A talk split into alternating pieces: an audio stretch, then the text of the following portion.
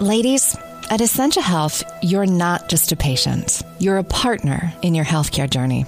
We'll get to the heart of your health questions, even the ones you're embarrassed to ask. We'll find solutions to fit your unique needs and lifestyle because here, we're in it together. Feel confident in your care and in yourself. Schedule a women's health appointment with an Essentia Health provider today. Click the banner to learn more. The wreck of the Edmund Fitzgerald is likely one of the most requested topics for Already Gone. I've wanted to cover it, but because this tragedy has such a profound effect on me, I turned to a researcher and writer to put this one together. And I think Gemma Harris did a beautiful job. I asked Chaesare, my audio guy, to take another listen to the Gordon Lightfoot classic and find me a few poignant notes to punctuate the story. If you aren't familiar with the song, after you listen to the episode, please check it out. Gordon Lightfoot is an amazing talent and did something truly magical with this sad page of history.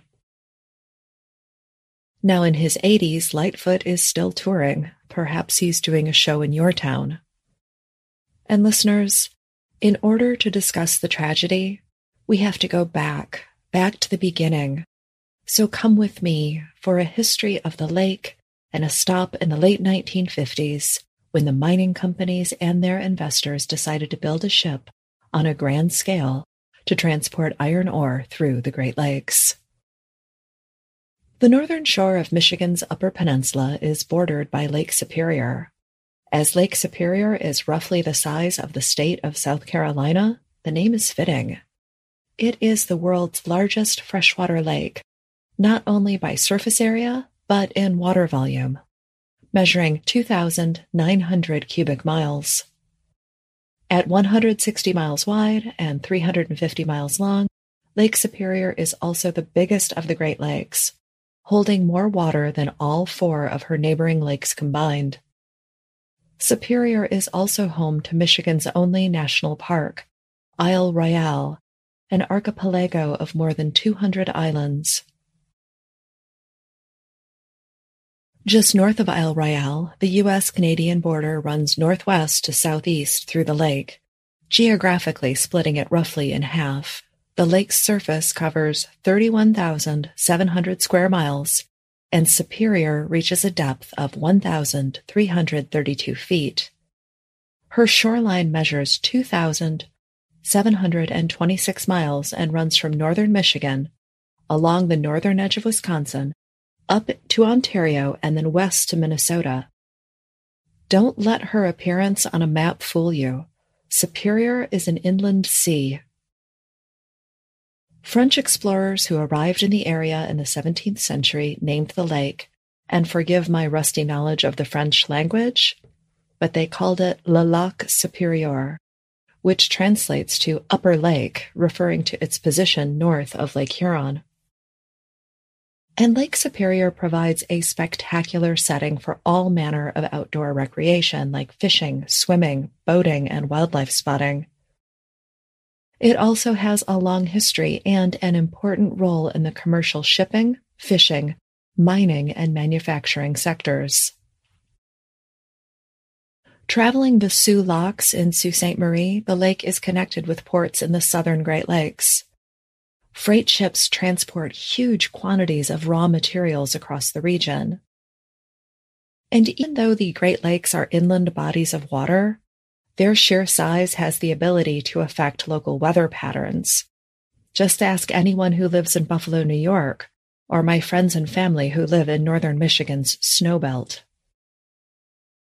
The lakes also influence the region's climate thanks to changes in water temperatures and circulation, as well as lake effect snow and blizzards. Lake Superior is the coldest of the Great Lakes, but winter temperatures rarely fall below minus 30 degrees Fahrenheit. The lake's depth and strong currents prevent the lake from freezing over during winter. And as an aside, I had a friend who lived in the Houghton Hancock area, which is one of the northernmost communities in the Upper Peninsula when he was a teenager and he told me there was often still ice floating in Lake Superior as late as June or July. So she's this big body of water, so weather events like storms, gale force winds, and reports of waves over 30 feet high are expected on Lake Superior during the late fall and winter months. During the shipping season from fall till spring, the National Weather Service generally records around four or five significant storms. And this unpredictable weather means that shipping on the lake can be hazardous. The month of November has become infamous for maritime accidents on the lakes, with approximately 40% of such incidents on the Great Lakes having occurred in November. And in the last 300 years, a reported 25,000 maritime employees have lost their lives on the Great Lakes. Across all five lakes, an estimated 6,000 vessels lie at the bottom. And a quick primer for you who struggle to recall the names of all five lakes. In Michigan, we are taught the acronym HOMES for Huron, Ontario, Michigan, Erie, and Superior.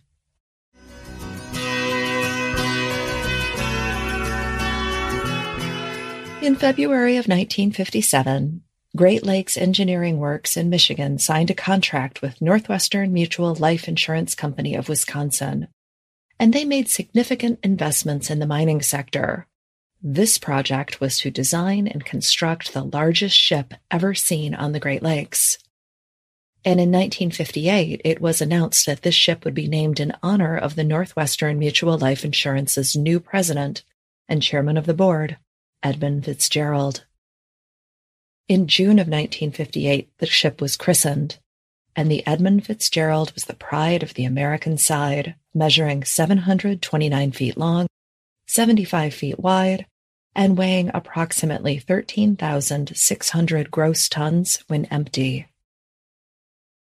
For the next 13 years, the Fitzgerald was officially the largest freighter to sail on the Great Lakes, earning her the nickname Queen of the Lakes, among others.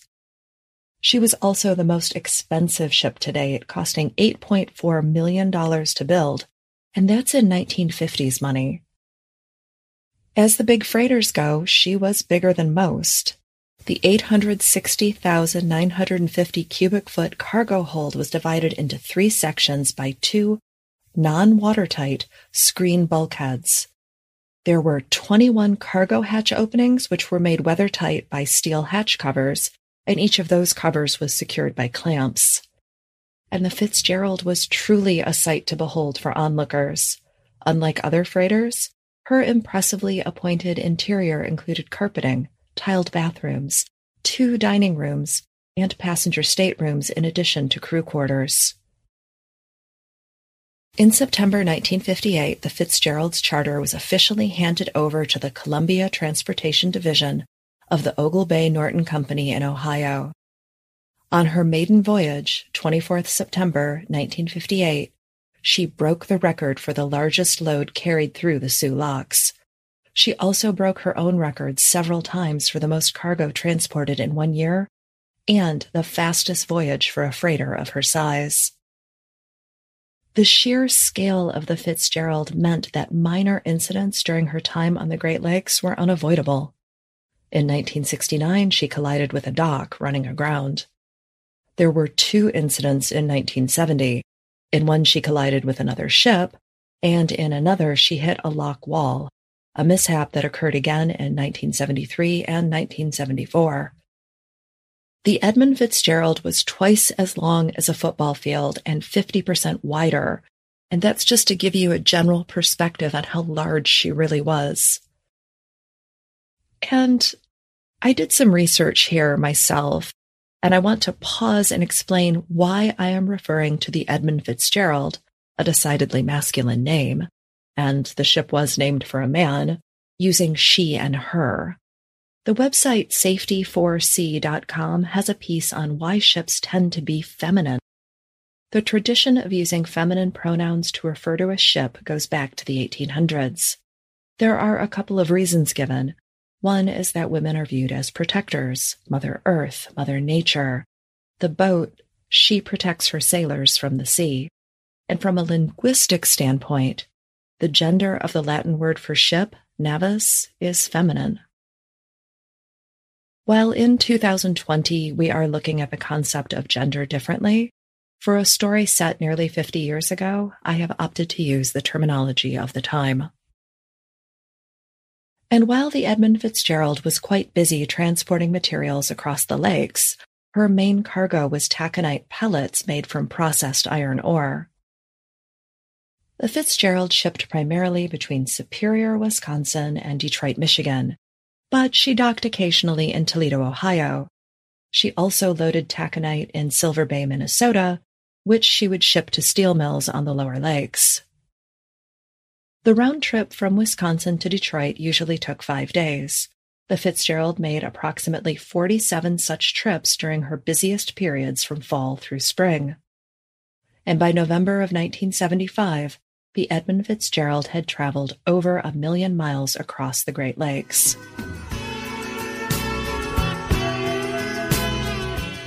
On November 8, 1975, a storm was brewing over the Oklahoma Panhandle, approximately 1,300 miles away from Lake Superior. And by 7 a.m., a low pressure system was passing over south central Kansas. The National Weather Service predicted that this storm would continue to travel in a northeasterly direction, passing south of Lake Superior around 7 p.m. on November 10th and accounts differ about how the storm unfolded. The following sequence of events is an approximation, but the available information is pretty consistent. At 8:30 a.m. on November 9th, loading Fitzgerald's cargo commenced at Burlington Northern Railroad, Dock 1 in Superior, Wisconsin. The Edmund Fitzgerald would be transporting 26,116 tons of taconite pellets south to Zug Island on the Detroit River in Michigan. If you aren't familiar with Zug Island, it is located just south of the city of Detroit, very close to the city itself. While they started loading the ship in the morning, it would take about six hours to fill the cargo holds. And at 1 p.m., as the Edmund Fitzgerald was being loaded, the storm that had formed over the southern plains of the United States the previous day was now located over the northeast corner of Kansas. Predicted to move in a northerly direction, it was now forecast to pass over, instead of going around, Lake Superior. At 2:20 p.m., the Fitzgerald departed Superior en route to Detroit. At the helm was Captain Ernest McSorley. McSorley was appointed captain in 1951 and he took command of the Fitzgerald in 1972. McSorley was born in Canada in September of 1912 and his family relocated to New York when he was a child. Growing up, all he wanted was to be a ship's captain, and he would be in command of nine different vessels before he took over as captain of the Fitzgerald. Highly experienced with a distinguished 44 year career, this was to be Captain McSorley's final voyage before retirement. No, I, I mean it. This isn't just a Hollywood trope. This was supposed to be McSorley's final trip. McSorley's reputation in the Great Lakes maritime community was such that crew members specifically sought him out to work with. Joining the captain on board the Edmund Fitzgerald was an experienced crew of 28 men. Most of these men hailed from Wisconsin and Ohio. The crew consisted of three licensed deck officers, a chief engineer, four licensed engineering officers, and 20 unlicensed personnel, including porters, oilers, maintenance workers, watchmen, deckhands, and wheelsmen. It was about this time on the day Fitzgerald left port that the cargo vessel, the SS Arthur M. Anderson, departed Two Harbors, Minnesota, en route to Gary, Indiana. Traveling about 10 to 20 miles apart, the Anderson and the Fitzgerald would take a northerly course across Lake Superior, traveling between Isle Royale and the Keweenaw Peninsula. From there, they would head toward Whitefish Point in the southeast, a trip that was expected to take two days. At 2:39 p.m., the National Weather Service issued gale warnings for the route being taken by the Fitzgerald. Captain Jesse Bernie Cooper of the Anderson saw the Fitzgerald about 15 miles ahead and sent a radio transmission. The Anderson was heavier and slower, so it was agreed she would maintain position behind the Fitzgerald in the early part of the journey as a precaution. and several hours later, Captain Bernie of the Anderson radioed the Fitzgerald, alerting her to expect worsening weather. At 7 p.m., the National Weather Service issued gale warnings for all of Lake Superior. Winds were expected from 34 to 37 knots, or 40 to 50 miles an hour, and waves expected at 10 feet. At 10:39 p.m., the forecast for the next day was, quote, easterly winds 32 to 42 knots in the morning and west to southwest 35 to 45 knots in the afternoon with rain and thunderstorms, and waves increasing to 15 feet. By 1 a.m. on November 10th, driving rain had reduced visibility to two miles. The Fitzgerald is situated 20 miles south of Isle Royale when she issued a weather report advising of winds at 52 knots with 10 foot waves. That's 60 mile an hour winds and 10 foot waves. At this point, about 1 a.m. on November 10th, the storm that started in the Oklahoma panhandle is now over central Wisconsin and it's moving at an average speed of 29 knots. At 2 a.m., the National Weather Service issued a storm warning with waves predicted at 8 to 15 feet. At 7 a.m., the Fitzgerald was situated about 45 miles north of Copper Harbor in Michigan. In what would be her last weather report, Winds were recorded at 35 knots and waves were 10 foot high. This was consistent with the weather forecast issued by the National Weather Service at 10:34 a.m., which predicted winds of 32 to 48 knots and waves of 8 to 16 feet. However, when the Anderson plotted her weather chart that morning, winds of up to 80 knots were expected. And again, if you're like me and the term knots leaves you a little confused, Winds at 80 knots are roughly equivalent to 90 miles an hour. At 1 p.m., the storm traveled over Lake Superior to the west of Michipicoten Island, toward White River, Ontario. Half an hour later, the Fitzgerald was two and a half to three miles southwest of the island, and she was headed right into the path of the storm. She radioed to the Anderson that she would, quote, continue on, although she was, quote, rolling some. The Fitzgerald headed in a southeasterly direction toward Whitefish Point on Michigan's Upper Peninsula. At 2 p.m., both the Fitzgerald and the Anderson diverted from the usual shipping lanes along the southern shore of Lake Superior in order to avoid deteriorating weather. The alternate route took them northeast to the southern side of Isle Royale, eastward and then southeast. This was commonly used by freighters during adverse conditions, but it would take the ships past Six Fathom Shoal, a hazardous area north of Caribou Island. The detour was risky because the waters here were shallow. This meant that sharp rocks under the water could significantly damage the vessels. At 2:45 p.m., with waves at 16 feet, the Fitzgerald, which was the faster of the two freighters, was spotted 15 miles ahead of the Anderson and 9 miles south of Michipicoten Island.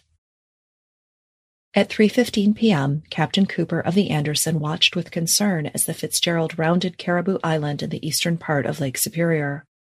She was extremely close to Six Fathom Shoal, which again could potentially damage her hull. And at 3:20 p.m., conditions were worsening. The Anderson reported wind speeds from the northwest of 43 knots with waves of 12 to 18 feet. While the Anderson could still see the Fitzgerald on their radar, the snow and relentless spray from the lake meant that she was no longer visible from the deck of the Anderson. It wasn't long before the Anderson received radio contact from the Fitzgerald, which was experiencing trouble. Captain McSorley reported that the vessel not only had sustained some topside damage, but had a fence rail laid down. She'd lost two vents. She now also had a starboard list which meant she was leaning to one side, having taken on water. The Fitzgerald requested the Anderson stay nearby until the Fitzgerald had been steered to safety at Whitefish Point. The Anderson asked if the Fitzgerald pumps were operating, to which Captain McSorley replied that both were working to try and pump out the water that had been taken on board from the pounding waves. By 4:10 p.m., both ships are battling wind gusts of up to 75 miles an hour. Let's pause here for a minute. Picture this. Hurricane force winds on an inland sea with driving snow. The Fitzgerald is proceeding at a reduced speed because of the adverse conditions, and Captain McSorley radioed the Anderson requesting radar assistance for the remainder of the voyage because now the Fitzgerald's radars, both of them, are inoperable. At 4:34 p.m., the Anderson changed course and spotted the Fitzgerald about 15 miles ahead and slightly to the right. It was at this time that the National Weather Service issued a forecast update for eastern Lake Superior, Winds were expected to be from 38 to 52 knots, with gusts up to 60 knots and waves of 8 to 16 feet. The Fitzgerald radioed the Coast Guard at Grand Marais via the emergency channel to say they were taking on water. The Coast Guard responded advising the Fitzgerald that the radio beacon at Whitefish Point was not operating. Whitefish Point would not be helping the Fitzgerald or guiding her to safety. Between 4:30 and 5 p.m., the Fitzgerald made a radio call for any vessel in the Whitefish Point area seeking information about the beacon and light at Whitefish Point. The Swedish freighter Avafors responded, confirming that the beacon and light were not operating due to loss of power from the severe weather. Waves at a height of 30 feet are now smashing into the Fitzgerald. Remember, the ship is listing to port. She has no working radar and she's trying to pump out the water she'd taken on.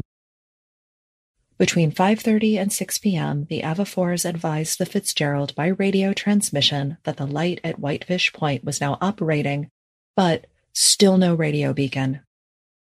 Amongst shouts in the background, Captain McSorley was heard yelling out that nobody was allowed on deck. Nobody. He told the Avafors that he still had a bad list and he'd lost both radars, saying it was, quote, one of the worst seas I've ever been in. And it was no wonder. The freighter was rolling perilously as it traveled south, pummeled by unrelenting waves traveling west to east. At approximately 7 p.m. near Caribou Island, the Anderson was struck by two huge waves, 35 feet above the waterline. This drove the bow of the boat down into the sea, causing her to take on water. Captain Cooper watched helplessly as the same two waves bore down on the foundering Fitzgerald. In a radio transmission at 7:10 p.m., the Anderson advised the Fitzgerald of northbound traffic 9 miles ahead of her. By this stage, the waves were so high that the Anderson could barely maintain sight of the Fitzgerald on the radar. Captain McSorley radioed the Anderson saying, quote, "We are holding our own.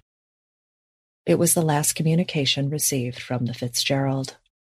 At 7:15 p.m., conditions suddenly deteriorated even further. The Fitzgerald entered a squall, obscuring it from radar observation, and five minutes later it disappeared from the Anderson's radar entirely.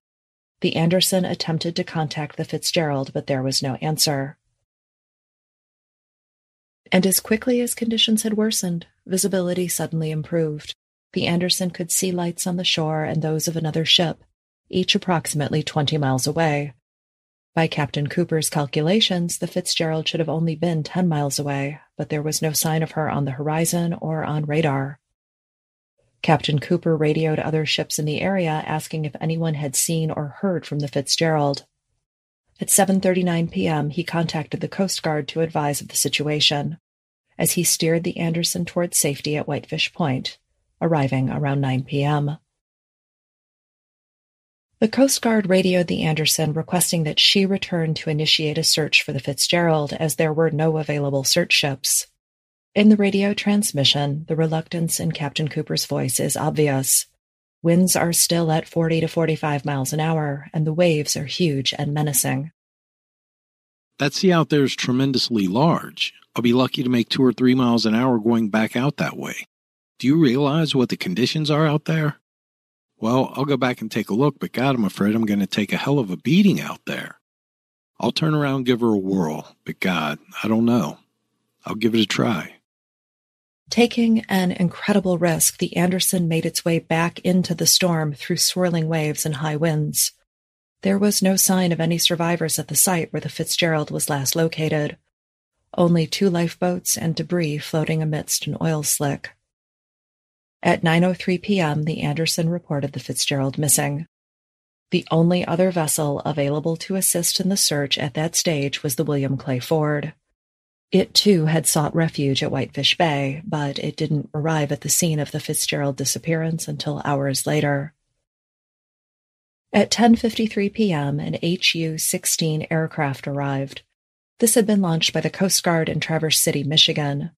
Two commissioned vessels were also dispatched, the Naugatuck and the Woodrush, the latter traveling from 300 miles away in Duluth, Minnesota. Also providing assistance was Canadian Coast Guard aircraft and a U.S. Coast Guard helicopter, which arrived around 1 a.m. November 11th. Almost five hours after the last contact was made with Fitzgerald. The air and sea search continued throughout the night, but there was no sign of the Edmund Fitzgerald. She and her crew had vanished. The morning after the tragedy, a memorial service was held at the Mariners Church in Detroit. In honor of the souls lost aboard the Fitzgerald, the church bell was rung 29 times. And back at Lake Superior, Ontario Provincial Police conducted shoreline searches. A lifeboat, half of another lifeboat, two inflatable life rafts, and 21 life jackets or life jacket pieces were recovered. In the days following the sinking, magnetic anomaly detection equipment was brought in by the U.S. Navy to help locate the wreckage. On November 14th, 17 miles north of the entrance to Whitefish Bay, two large pieces of wreckage were located on the floor of Lake Superior at a depth of 530 feet. It was the Fitzgerald, broken in half. From November 14th through the 16th, the U.S. Coast Guard cutter Woodrush swept the site with a side-scan sonar, confirming the discovery. This was followed up by a second sonar survey arranged by the U.S. Navy, and this was conducted from November 22nd through the 25th.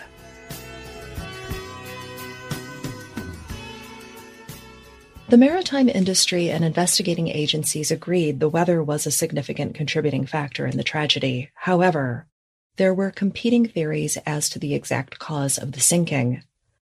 High-level simulations were performed to help hindcast the storm and fill the gaps regarding weather conditions such as wind direction, speed, and wave conditions.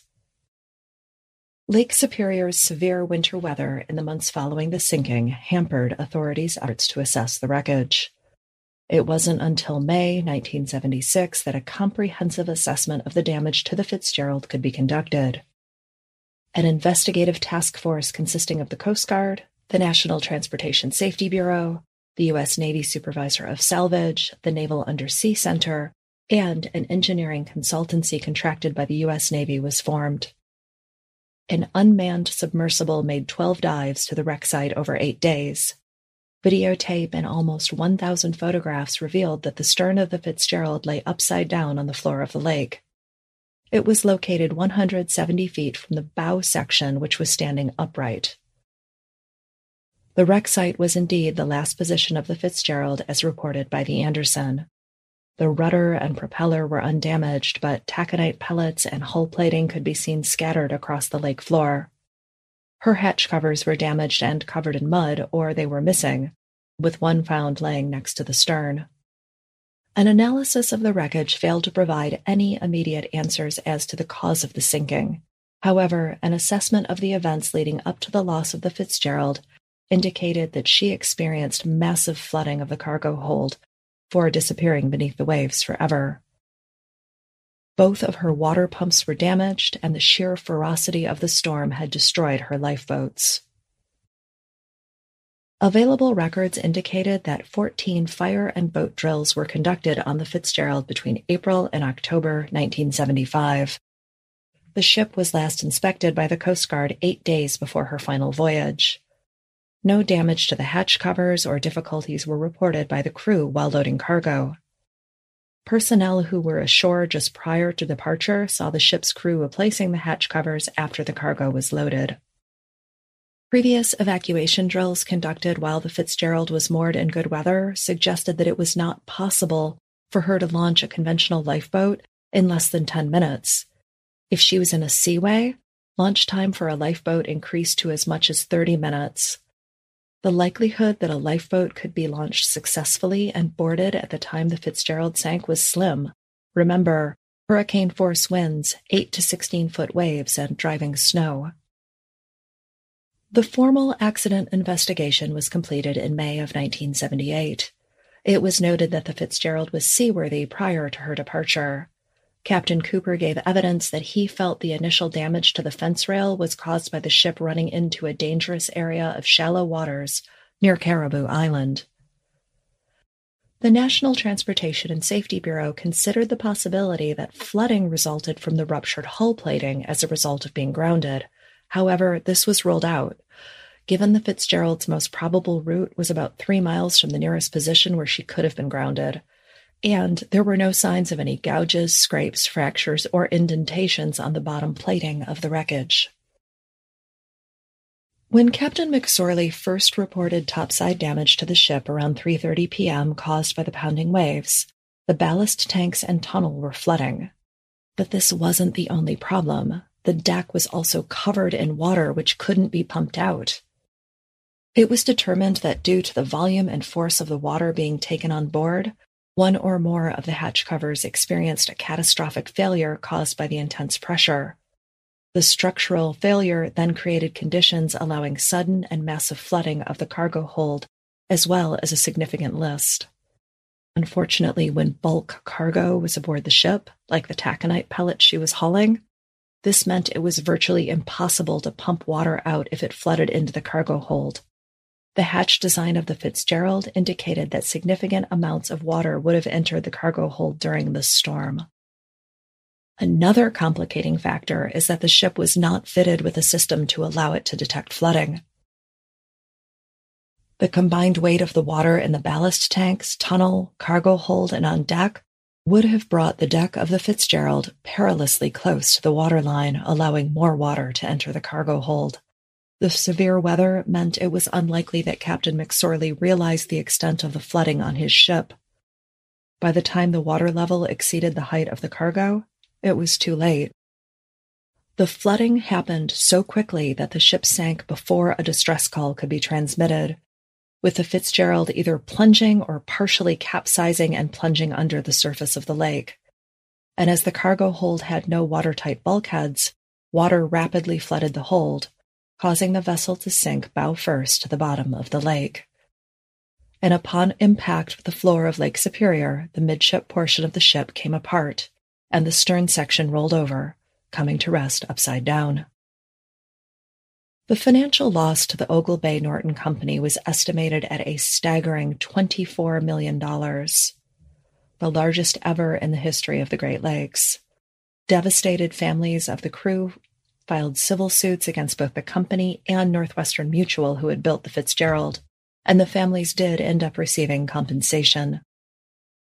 The investigation revealed numerous broader safety issues, and these had significant implications for ongoing shipping practices on the Great Lakes.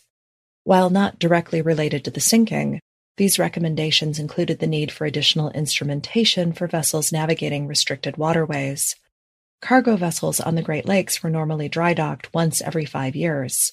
This made it unlikely that any resulting damage would be detected in a timely manner, possibly leading to major structural failure. The limitations of the wave height prediction techniques available to the National Weather Service in the mid 70s were clearly not adequate when it came to issuing forecasts for the Great Lakes. This is an understatement, but the wave prediction issued by the National Weather Service at 4:39 p.m. on November 10th was inaccurate.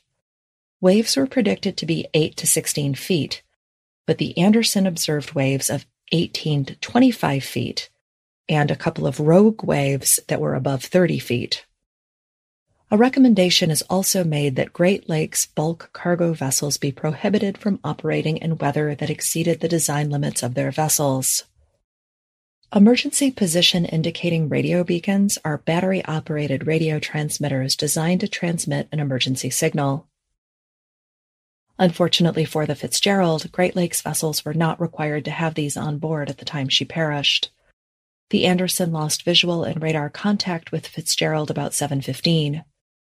Because there was no opportunity for the Fitzgerald to issue a distress signal, it was more than an hour before the Anderson realized that the Fitzgerald was lost. Had an emergency beacon been fitted to the Fitzgerald, it would have activated immediately, alerting rescue units. It took this tragedy for authorities to fully recognize that the ability to locate distress signals would facilitate timely and precise search and rescue efforts, increasing the likelihood of finding survivors. It was also acknowledged that the Coast Guard's surface search and rescue capability was extremely limited at the time she was lost. The closest Coast Guard surface unit that had the capacity to operate in extreme weather was 300 miles away. When it did arrive, 17 hours after the Fitzgerald disappeared, the Naugatuck was restricted from operating in open waters when wind speeds exceeded 60 knots. There's no question that the U.S. and Canadian Coast Guards encountered several difficulties responding to the emergency from the outset and in coordinating immediate search and rescue efforts. Both agencies were later found to have conducted an extensive and thorough search, but this tragedy emphasized the need for additional capable surface search and rescue units on the Great Lakes, especially during the fall months when extreme weather events are more frequent. Other recommendations included formal reporting on the number of hatch cover inspections made of Great Lakes bulk cargo vessels over the next two years, implementation of a design study to improve the design of weather-tight hatch covers, and the need for an onboard mechanism to detect water in the cargo holds of Great Lakes vessels, allowing crews to be alerted quickly and implement necessary corrective action.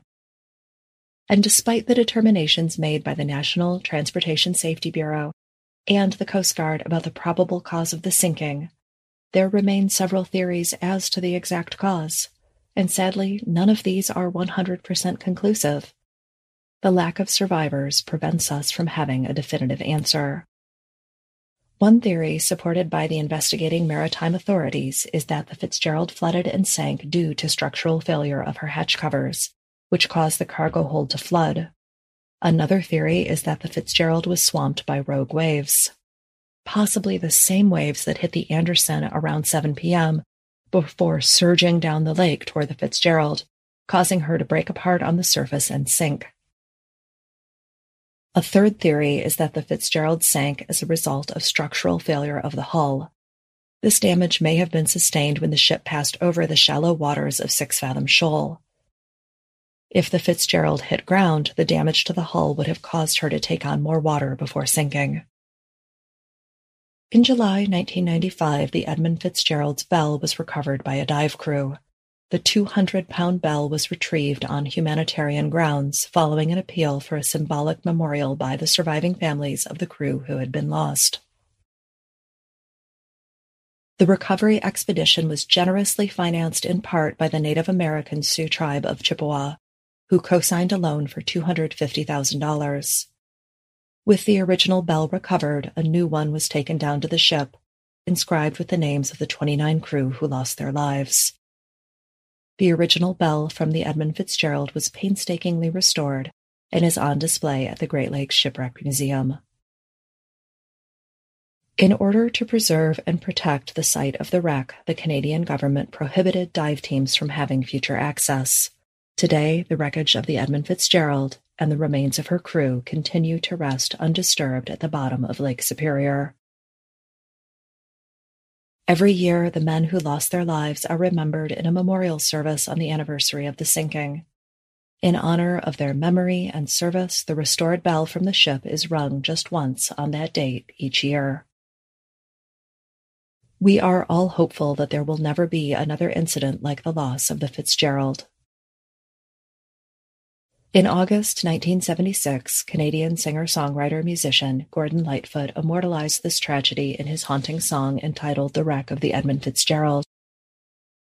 The song vividly describes the stormy weather common to the Great Lakes region in the fall, the evocative lyrics referring to the destructive gale-force winds as the Witch of November. This poignant dedication to both the memory of the crew who were lost and their families went on to be performed regularly at Lightfoot's concerts. Already Gone will return March 1st with a new episode. Writing credit this week to Gemma Harris, audio production by Chaesare Gray. For early and ad-free access to episodes, as well as bonus content, find us on Patreon. Visit patreon.com slash alreadygone to learn more. I'm Nina Innsted, the voice behind Already Gone. Thank you for listening, and please, be safe.